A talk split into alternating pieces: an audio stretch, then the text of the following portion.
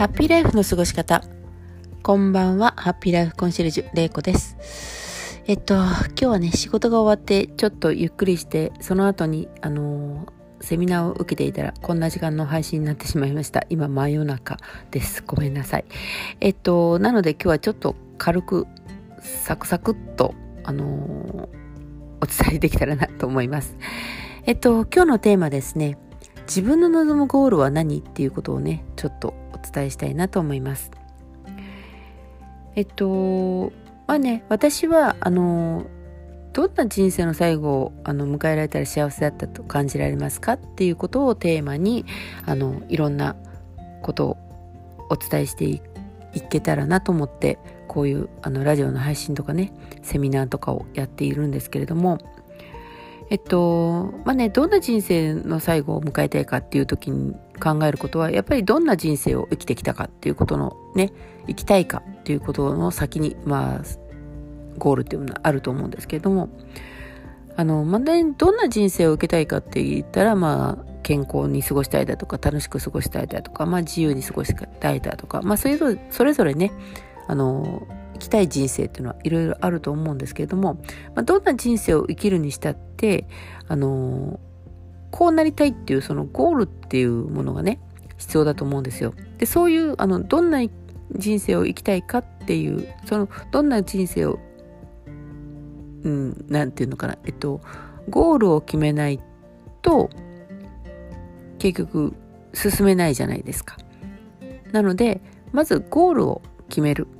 っていうことがね大事だと思うんですよね。でゴールっていうのはじゃあどういうゴールかっていうとなかなかねあのまあ私もそうだったんで私もそうなんですけどねあのゴールって曖昧になりがちですよね。まあ今で言うとあの今ので言うとねあの健康に過ごしたいです。まああのうんと何て言うのかなお願い事みたいな感じですかね。お願い事って言ったらおかしいですね。なんかこう、本当にただただ健康に過ごしたいとかとか、あのなんていうのか、えっと、まあ、仕事の成果、まあ、会社だったら仕事の成果を上げたいとかね、なんかこう、目標になってるようでなってないっていう具体何がそうなのかって言ったら、まあ、具体的な感じではないっていうことなんですよね。じゃあどうしたらいいのかっていう時にあまりにも曖昧すぎてなんかあのよくわからないっていうようなゴールの設定って目標にもなるんですけど、まあ、そういうのってあるじゃないですか。ないですか？私はよくあったんですけどでまあそういう時にじゃあどういうのが本当にあのたどり着けるゴールになりうるのかっていうことなんですけどやっぱり曖昧だとあの自分の行動がどうしたらいいのかっていうのがね今一つあの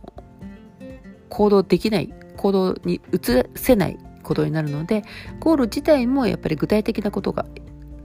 具体的である方がいいっていうことなんですね。でじゃあどんなゴールを設定すると具体的になるのかっていうとですねこれあの私がコーチングを受けてる先生に教えてもらったんですけどあのゴールの特徴っていうのが5つあるんですね。でその1つ目が望む姿望む結果の形で描かれているかで2つ目がゴールで何が見えるか何が聞こえるかどんな感覚が得られているかで3つ目がどんなところで叶ったと分かるのかがはっきりしているっていうこと。で4つ目が自分のアクション行動によって到着することができるものであるか。っていうこと。で5つ目がですねそのゴールを追いかけることが自分の人生にとって望ましいと思えるか。っていうことらしいんですね。でこの5つを当てはめて考えていくとゴールがこう具体的になってあの思い描きやすくなってそこに到達しやすくなるっていうことなんですね。まあねあの引き寄せの法則みたいなあのこともそうなのかな、まあ、この具体的なか思い描くとかねいうのを言ってたりするんですけどより具体的ですよね。あのただ願えばいいっていうだけじゃなくてその次に行動に移すことがないとやっぱりゴールっていうものには達成できないのでなのでその行動に移すためのゴールということでこの5つの特徴を踏まえたゴールを作ってもらえるとあのその、えっと、ゴールに到達しやすくなるっていうことです。なのであなたのゴールもしあの何か持っているゴールこんな風になりたいなっていう自分のね思い描くような理想というかゴールというものがあるんであれば一度ねこれに照らし合わせてみてあのより具体的であるかどうかっていうのをチェックしてもらえるといいかなと思います。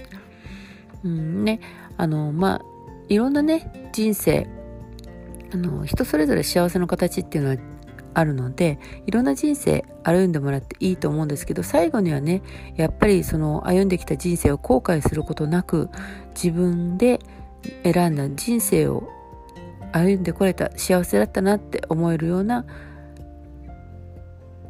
えっと、生き方をしていけたらいいなと思いますしそういうふうになれるように頑張っていきましょ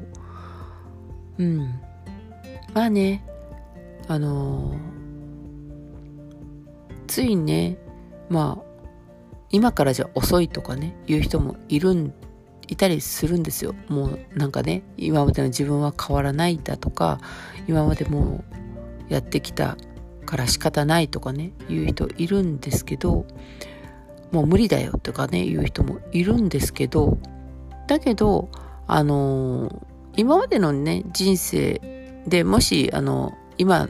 今いる自分がねなんか後悔するというかなんかあるんであれば今ま今からでもね全然遅くないと思うんですよ。だってねあの今までやってきたことが間違ってたっていうだけなのでそれをあの反対のまあ極端に言えば反対のことしてしまえすればいいだけなんですよ。まあ、簡単に言うとというか、まあ、それが難しいって言われたら仕方ないんですけど、でもね、あの、食べ過ぎて太ってて、もしも、あの、まあ、例えばですよ、あの、太りすぎの自分があって、そこに生活習慣病として、まあ、何か病気を言われたというのであれば、今までの生活で食べ過ぎてたなとか、運動し、運動してこなかったなって思うんであれば、食べるものを考えたりだとか、運動をね、自分で、あの、ちょっと始めてみる。続けられそうなところからでいいので運動を始めてみるっていうことをねただすればいいだけであって。でここから先幸せであればいいんであって。ただ幸せというものを勝ち取ろうと思ったらやっぱり少し時間がかかりますよね。ダイエットにしたって1日で1日とかね2日でね何キロも痩せるわけわけではないですしたとえそういうことができたんであろうにしてもそれをずっと継続する力っていうものもないと結局最終的には幸せを感じられなかったりとかするのでなので別に今が遅いわけではないこれからの人生を考えてゴールを設定して幸せなねゴールを見られるように設定してそこに向かっていくっていうのが大事なのかなと思います。うん私もね、頑張ってますよ。はい。ちょっと、まあね、ちょっと頑張り足りないかなっていう思うとこもありますけど、まあまあできる範囲で、あの、今の自分にできるところからやっていきます。はい。やっていきたいなと思います。うん。続けることがね、やっぱり最終的には大事だなって思うので、はい。あなたもそう感じていただけたなら、一緒に頑張っていきましょう。はい。では今日も最後まで放送をお聴きいただきありがとうございました。もうね、こんな遅い時間になってしまうとあとは寝るだけなので、はい。あの、いい夢見てください。おやすみなさい。そして明日もあなたが笑顔でありますように、ハッピーライフコンシェルジュ、れいこでした。ではまた。